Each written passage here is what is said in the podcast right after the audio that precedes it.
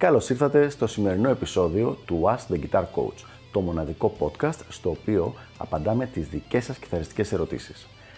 Αν ενδιαφέρεστε να εξελίξετε το παίξιμό σας στο maximum βαθμό, στείλτε μου ένα email στο email ioannis.ioannis.org για να σας ενημερώσω για τα πακέτα εκμάθησης κιθάρας του Elite Guitar Coaching. Πάμε λοιπόν να δούμε τη σημερινή μας ερώτηση.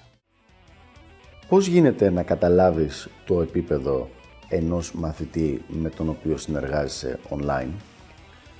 Μια πολύ καλή ερώτηση λοιπόν, την οποία μου την κάνουν συχνά και μαθητές πριν ξεκινήσουμε την συνεργασία μας και η απάντηση πια είναι πάρα πάρα πολύ απλή.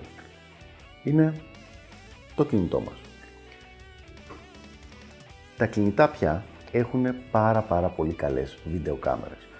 Η, αυτή τη στιγμή το τυπικό κινητό έχει μια βιντεοκάμερα 1080 η οποία είναι πολύ καλύτερη από ό,τι ήταν πριν από 5 χρόνια, υπερβολικά πολύ καλύτερη από ό,τι ήταν οι βιντεοκάμερες πριν από 10-15 χρόνια. Τα θελικά βίντεο τα οποία βλέπαμε από τους κιθαρίστες που μας μαθαίνανε από την REH που ήταν ο Malmsteen, ο Paul Gilbert και όλοι αυτοί ήταν γυρισμένα σε VHS ες, κασέτες και ίσως αυτά που ήταν στο τέλος της δεκαετίας του 90 να, είχαν, να ήταν σε επίπεδο DVD. Το DVD έχει 480 ανάλυση, ενώ αυτή τη στιγμή το τυπικό κινητό το οποίο κατά πάση πιθανότητα έχετε στην τσέπη σας έχει 1080. Αυτό σημαίνει ότι όταν μου σταλθεί ένα βίντεο, εγώ μπορώ να δώσω με πολύ μεγάλη άνεση το τι κάνει ο μαθητής. Εφόσον του έχω δώσει κάποιες οδηγίες, έχει βάλει την κάμερα με ένα συγκεκριμένο τρόπο, έχει ανάψει κάποιο φως κοντά και παίζει αρκετά δυνατά ώστε να περάσει ο ήχος, δεν υπάρχει κανέ, καμία απολύτως διαφορά από το να τον είχα απέναντί μου και να τον έβλεπα. σα ίσα που υπάρχουν και κάποια πλέον εκτήματα. Για να δούμε ποια είναι αυτά.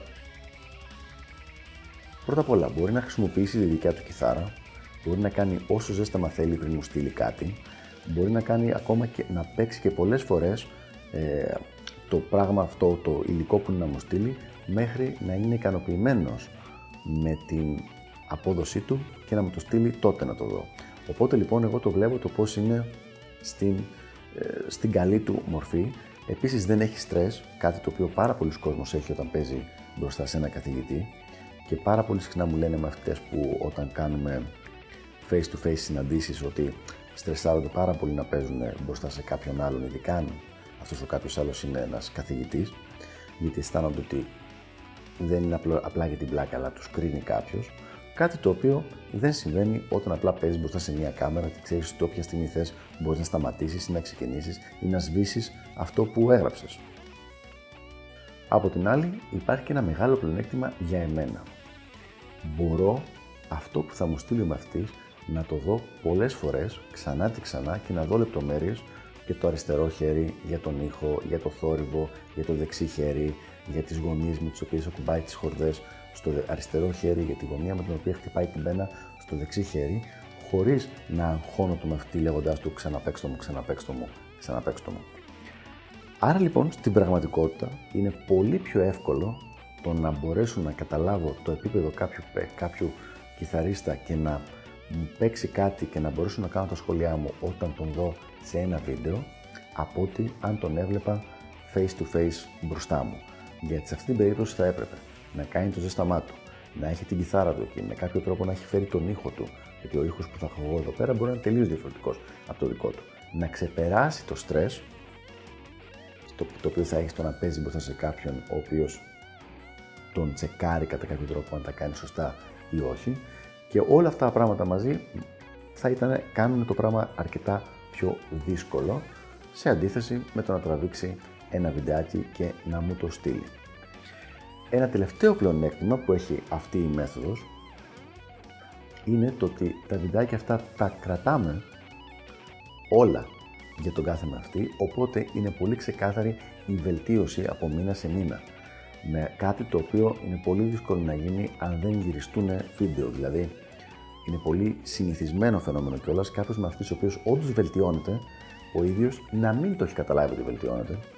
Οπότε, άμα δεν τον έχουμε σε βίντεο, να μην είναι εύκολο να του πεις ρεαλιστικά, μα αφού έχεις γίνει σαφώς καλύτερος. Ενώ όταν υπάρχουν τα βιντεάκια, να του λες, κοίτα, εδώ το έπαιζε στο 100, τώρα το παίζεις στο 130 και πολύ πολύ πιο καθαρά.